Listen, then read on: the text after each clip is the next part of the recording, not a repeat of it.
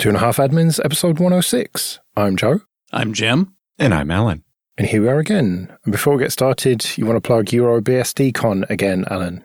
Yeah, uh, I'm very shortly be getting on a plane to, to head over there to present. So yeah, remind people that EuroBSDCon is September 15th to 18th in Vienna, Austria. And hopefully we'll see some people there. Yeah, well, link in the show notes as usual. Let's do some news then. And the first one is that Microsoft has changed its licensing with regards Windows Server and virtualization. And not just Windows Server. The story so far has been mostly pitched to be about Windows Server, and that's probably what Microsoft's biggest take on it was.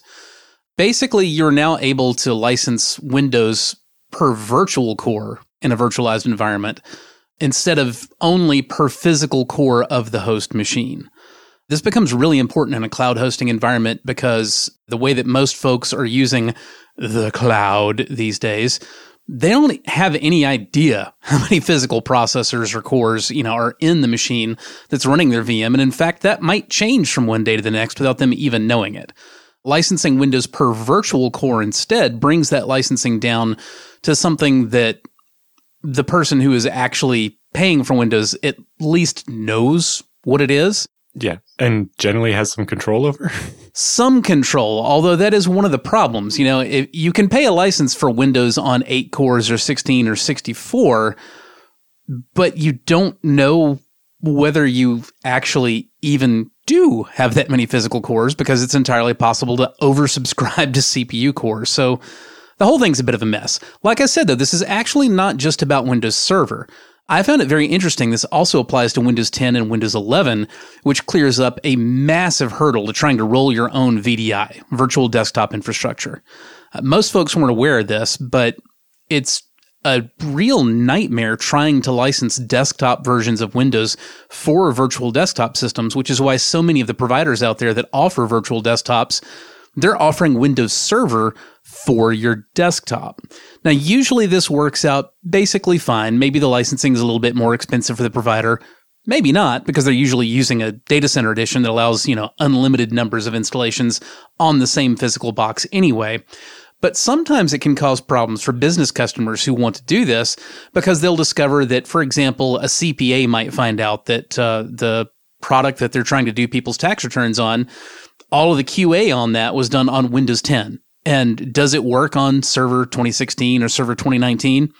Probably. But it wasn't tested. It's not supported. Yeah, but not always. And when you run into a problem, very frequently, you know, Intuit or whoever the application developer du jour happens to be may say, oh, well, that's a shame you're having that problem, but uh, yeah, you're supposed to be doing this on Windows 10. It either works or it doesn't on Windows Server, and that's not our problem. So all that can go away a little bit further now, and it becomes much easier to actually properly license your own virtual desktop infrastructure if you just want to set up a bunch of VMs and put Windows 10 on them, and you know maybe you want to actually provide that service to a bunch of small businesses. Maybe you want to be a managed service provider who is creating your own virtual desktop infrastructure, and you don't want to just burn all of it on these really expensive Citrix licenses that, you know, up until now were pretty much the only way to do it. Yeah, I'm hoping this means that some of the places where I have to use VDI will not have quite so many restrictions and be like, hey, you can have two people logged in at once now. It's okay.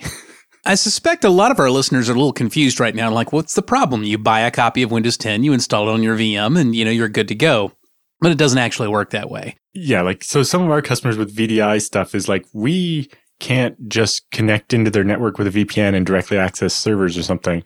We're connecting in with some kind of VDI client like VMware Horizon or whatever and accessing one of many VMs that's running a desktop that then is as, as if I was sitting at a desk at the company where I then can access things. Uh, and sometimes like I'm not even allowed to copy and paste back and forth to that VM, which can be really annoying. But, you know, it's about preventing data exfiltration and so on. And so they have a server somewhere with just tons of these VMs. And yeah, the licensing for that was a lot harder to do, especially if they were like, well, you're putting it on a machine with, with, you know, two sockets of, of 24 cores each or whatever. So you're going to have to pay this big license for every copy, even though each of those VMs only has two cores. And it was kind of complicated. VMware and Citrix had their own special Snowflake deals with Microsoft to make VDI with the desktop versions of the operating system possible. For anybody else up until now, it technically really was not possible because to provide hosting of a Windows desktop operating system in a virtual environment, you're supposed to use the enterprise version of Windows, not the retail version. And this becomes a big problem because a lot of people don't realize just how messed up enterprise licensing for desktop OSs is. In order to legitimately use an enterprise license of Windows 10 or Windows 11 up until now, you also had to have a valid OEM license for the hardware it was going to run on. And that valid OEM license allowed you the privilege of paying for also an enterprise license. And if this sounds really ridiculous, first of all, it is really ridiculous. But the thought process here was that the people buying enterprise licensing, A, are enterprises and basically perfectly willing to just hemorrhage money for software licenses at you. And B, the idea was that what they wanted to do is they just wanted to be able to have, you know, like a common image to deploy across an entire fleet of machines. And the way to do that properly was using enterprise licensing. And so, yeah, those enterprises were buying two Windows licenses for every machine. The one that they got, you know, with the price of the Dell or the HP or whatever workstation that goes into the fleet, and also the additional enterprise seat that they bought to be able to do their own imaging. Yeah, it was really interesting because the the whole enterprise pricing model was kind of based on the fact of it's an office somewhere with hundreds of desktop machines or and laptops that already had a Windows license, but we need to make it an enterprise license. So there's an add-on fee and it, spinning all this stuff up together just to be able to do it. And it was a bit crazy. And that led to some legal actions brought by European cloud providers who said that Microsoft's licensing program represented an unfair competition and left them at a disadvantage. And so that's why some of these changes are being driven by Microsoft trying to settle that lawsuit and say, you know, we'll make it easier than ever to license Windows Server for virtual environments and the cloud by relaxing the licensing rules and to, you know, not to reflect legacy software licensing practices anymore where everything was tied to the physical machine because oftentimes that's not the case anymore.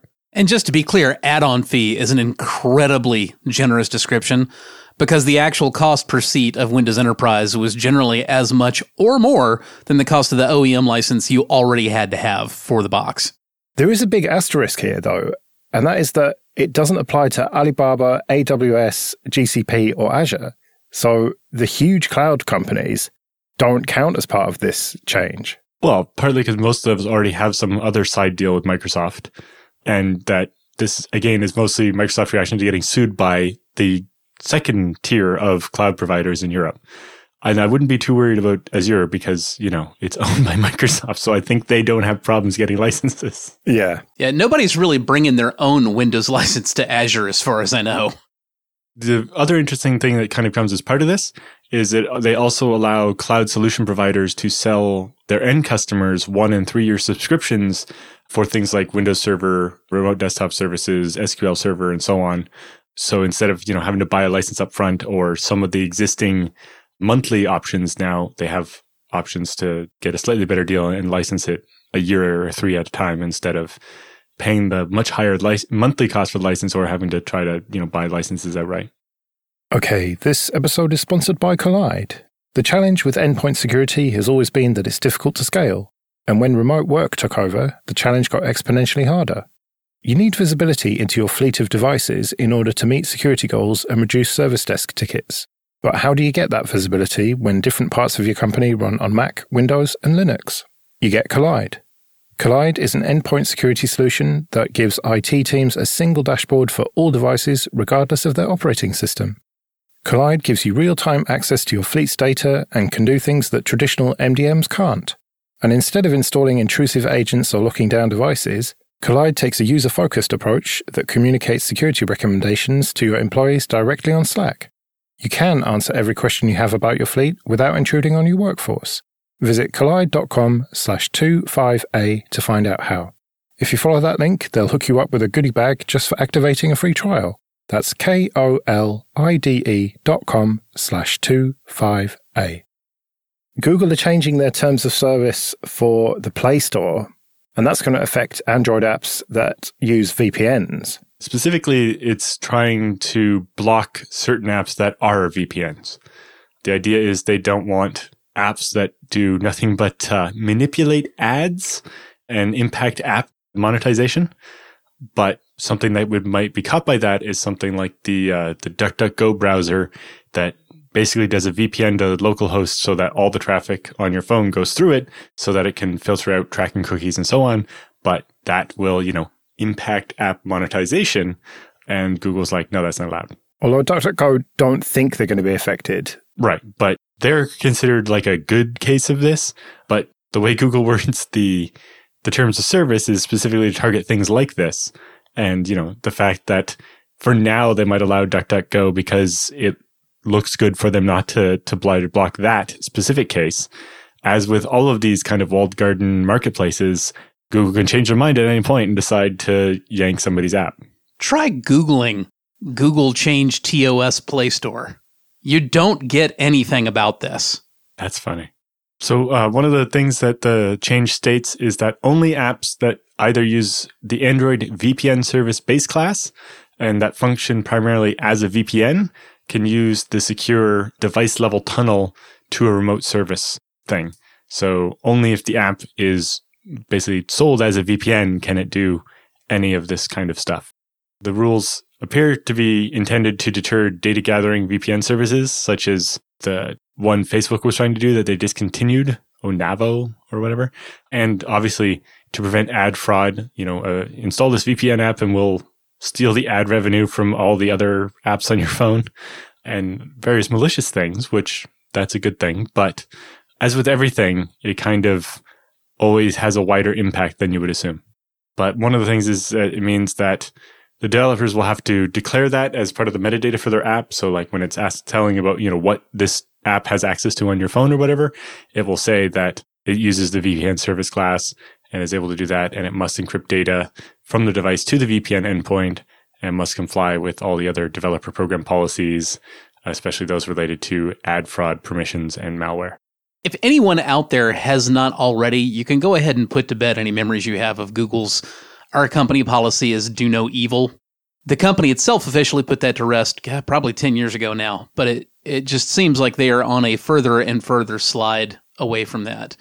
Between this change and the one that has made it impossible for Amazon's app to actually function to sell you anything on Android, it doesn't seem like Google has anybody's interests at heart anymore other than its own pocketbook.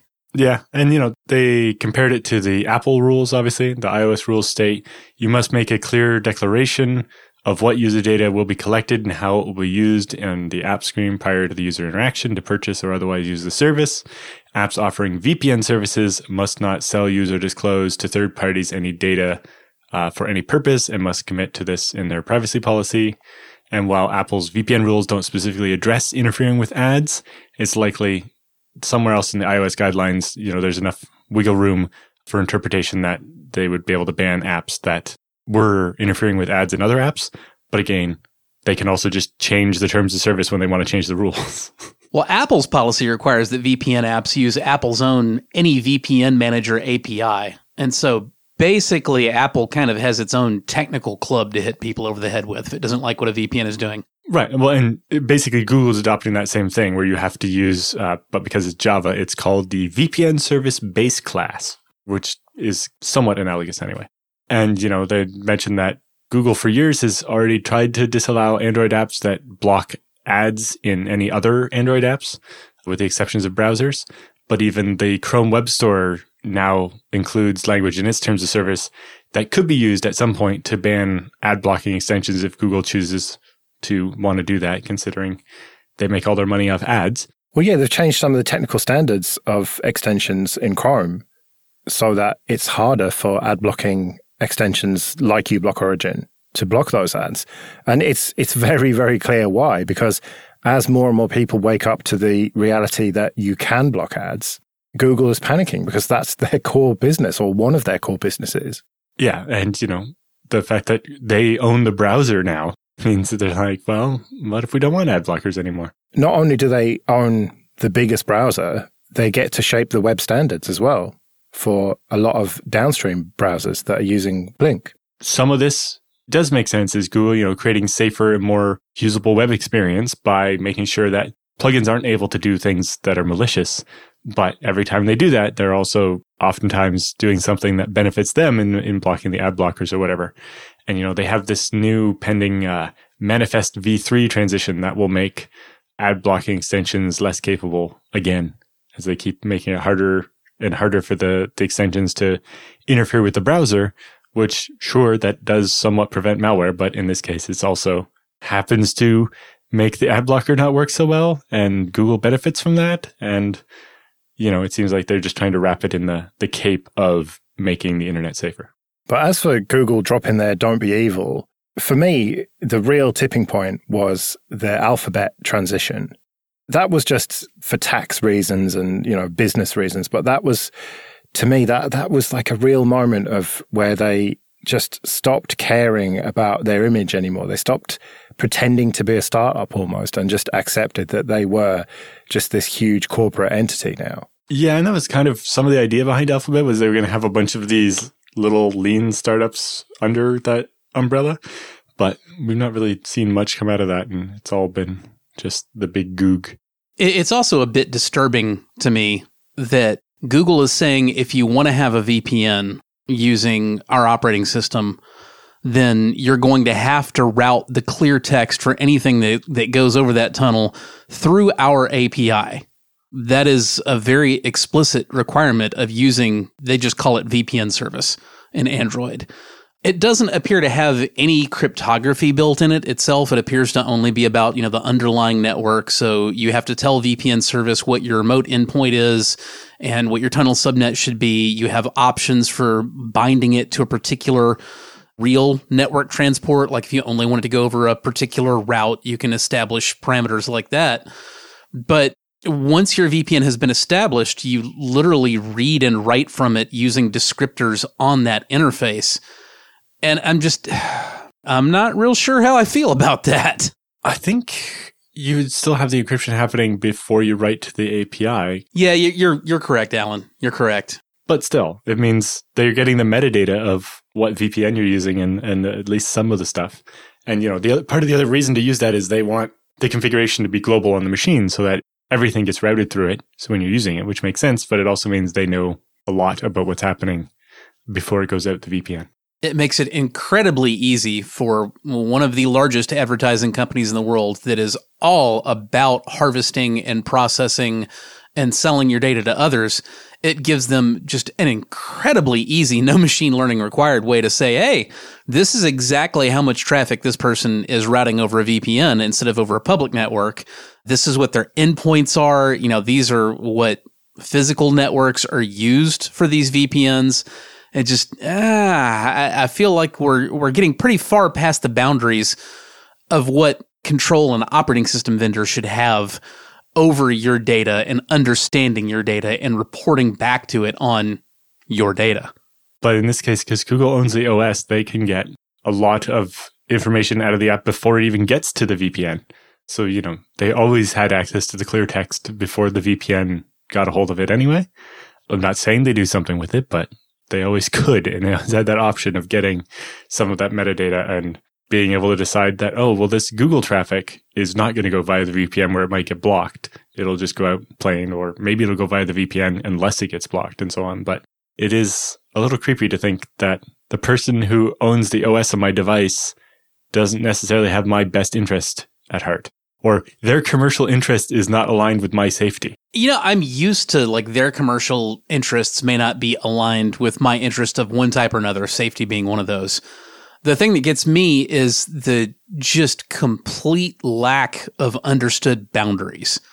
It feels like these days the Googles and the Apples and, and the Amazons of the world, they just don't recognize the concept of I'm not allowed to have this. And it's unethical for me to be trying to get this and I should avoid going after this. It it feels like all sense of that kind of boundary has just departed and I don't like it. Yeah, I agree. And I think the monopoly is part of the problem. It's like I want the company I get my operating system from not to have a vested interest in showing me ads. That would be nice.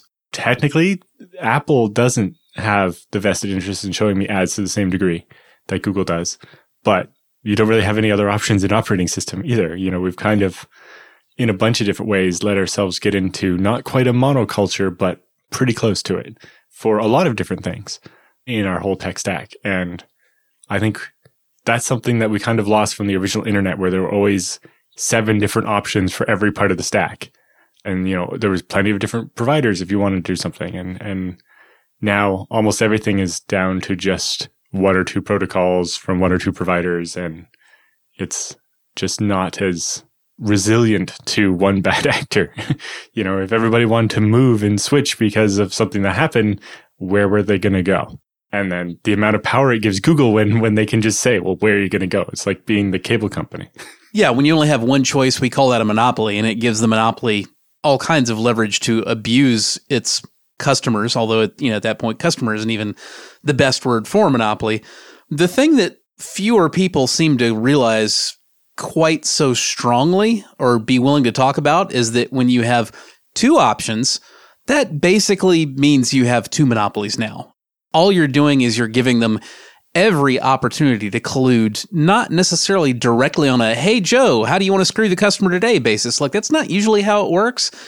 It's more of a just kind of, you know, get a feel for the waters and be like, well, you know, if, if the other outfit is doing this terrible thing, like, I can do that. Why shouldn't I do that? There's no reason for me not to do that. So, yeah, I should do that too. Okay, this episode is sponsored by Linode. Go to linode.com slash 25A, support the show, and get $100 free credit.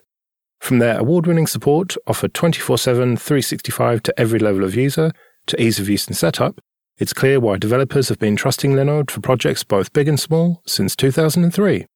Deploy your entire application stack with Linode's one click app marketplace, or build it all from scratch and manage everything yourself with supported centralized tools like Terraform. And check out their managed MySQL, Postgres, and MongoDB databases that allow you to quickly deploy a new database and defer management tasks like configuration, managing high availability, disaster recovery, backups, and data replication. Simple and fast to deploy with secure access, their flexible plans include daily backups. So go to linode.com slash 25A, create a free account, and you get $100 in credit and support the show. That's linode.com slash 25A. Let's do some free consulting then. But first, just a quick thank you to everyone who supports us with PayPal and Patreon. We really do appreciate that. You can learn more at 2.5admins.com slash support. And remember, for $5 or more per month on Patreon, you can get an advert-free RSS feed. And if you want to send in your questions for Jim and Alan or your feedback, you can email show at 2.5admins.com. So, Lorenzo says, I live in the UK and I've experienced that many ISPs block DNS over HTTPS, DOH. I have Virgin Media at home, and as expected, not only DOH is blocked, but their DNS is utterly worrying. They block any website that references a VPN, and of course, I cannot change DNS from the provided modem. Is there anything I can do? At the moment, I've manually set a different DNS for each device. I know I can use a VPN.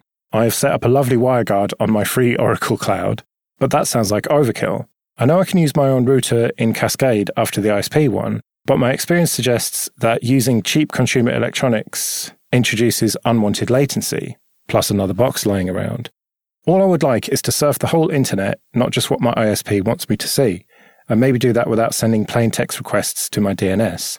Side question How can an ISP block DOH? Is that legal? I'm probably naive, but isn't it just an encrypted HTTPS request? It is just an HTTPS request. As far as whether your ISP can block it and whether it's legal, that's a better question for Joe than me, not being a UK citizen myself. But typically, there's not a whole lot in the way of laws about what ISPs can or can't do to filter your connection, particularly if they make some kind of pious hand wavy slogan about it being for the your safety or the greater good of the internet or or whatever.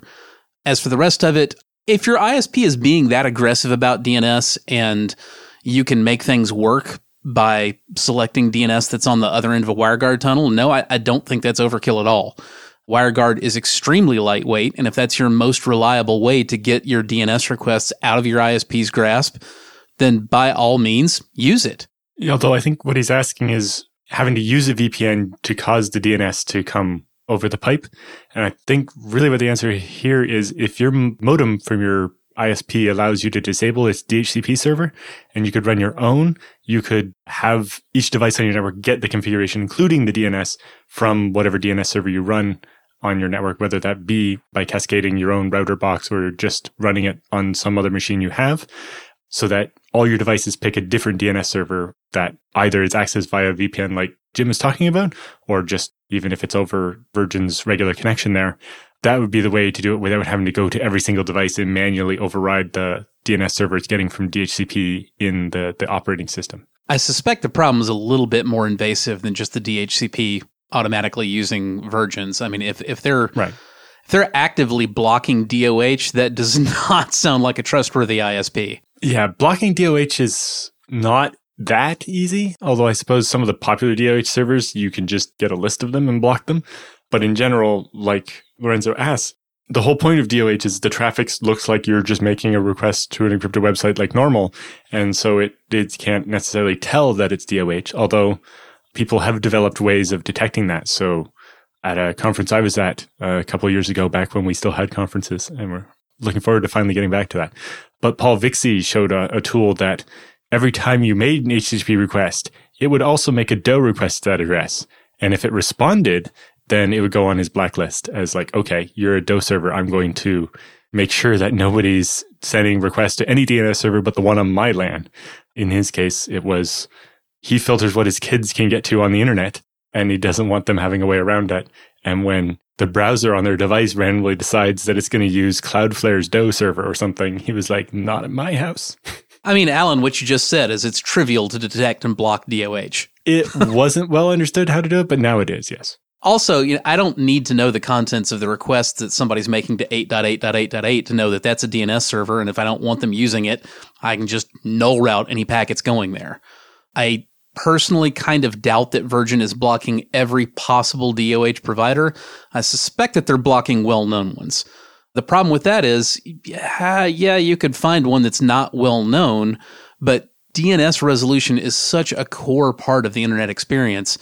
I really hesitate to advise people, oh, just go look for some weird squirrely thing that, you know, nobody's ever heard of that can have performance implications, security implications, privacy implications. Yeah, and performance is, is a huge one there because that's mm-hmm. generally the biggest thing of how snappy your internet feels is how quickly you can get those DNS responses back. But like Jim said, if you get on a dodgy one or something and it's it's giving you back the wrong results, then you start getting stuff like the wrong Google results or X more ads than you were before, and so on.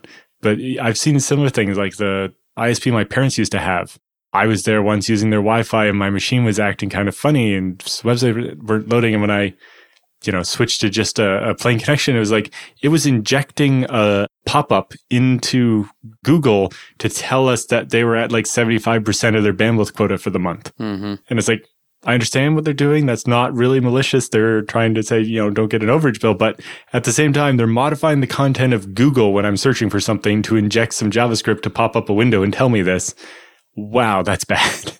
In the early to mid 2000s, Time Warner Cable was doing the same thing to just to try to inject ads into people's internet. They, it, it never really got out of like the the wide trial phase, but they were determined to do it. well, I remember when ISPs did that for like any domain name that didn't resolve, their DNS server would return a result that was just a Google uh, search page with ads plastered all over it and be like, were you actually looking for whatever, you know, you misspelled or whatever domain you tried to type?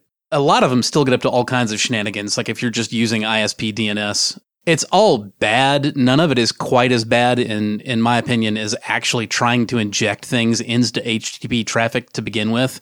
The ability to do that is a large reason that we have such widespread HTTPS to begin with, because it became increasingly clear you cannot trust ISPs with traffic that they can mess with because they'll freaking do it. Right. And and that's not even considering, you know, you maybe you live in a country with a regime that's going to use that data even more maliciously than your ISP just trying to make extra money off you. Right. Getting back to Lorenzo's situation, if I were in a situation with an ISP that struck me as that malicious, I would probably be looking at doing something like setting up a local bind server feeding that local bind server over a VPN tunnel so that it does its own lookup resolutions. That way you've got locally cached inside the network for everybody to use. You've got trustworthy resolution that escapes your malicious ISP and, you know, does what it needs to do elsewhere. Kind of ticks most, if not all of the boxes that way. That may or may not be a little bit more than Lorenzo personally wants to get into, but it is a good solution. I think it's a good balance too, because uh, compared to like trying to route everything on every device over VPN, that requires a lot more connections. Whereas this is everything you just use the internet normally, but we'll have this one VM or whatever somewhere that's doing the DNS and have it use the VPN out to like your your Oracle Cloud box or whatever, so that it's getting raw internet access to to do the DNS resolution, but you're caching it inside your network and not having to reconfigure VPNs on every device on your network and so on. Other options like looking at a different ISP might not be that helpful here because a the monopoly stuff we were talking about the other day, but also some of this is, I believe, regulated in the UK about blocking certain things, and ISPs have to have built infrastructure for this and make at least token attempts to stop you from easily getting around it. Yeah, ISPs of a certain size do, but the problem is that often the only reasonable speed internet you can get is Virgin Media. Certainly where I am right now, that's my only option. I can get DSL that's about six megabits per second, or I can get Virgin like up to, I don't know, 500 megabit maybe. I think I have 350. I don't really need any more than that. In summary, kids, stay safe. Wrap that DNS. Yep. right. Well, we'd better get out of here then. Remember, show at 2.5admins.com is the email address if you want to send in your questions or your feedback. You can find me on Twitter at Joe Ressington. I'm at JRSSNet. And I'm at Allan Jude. We'll see you next week.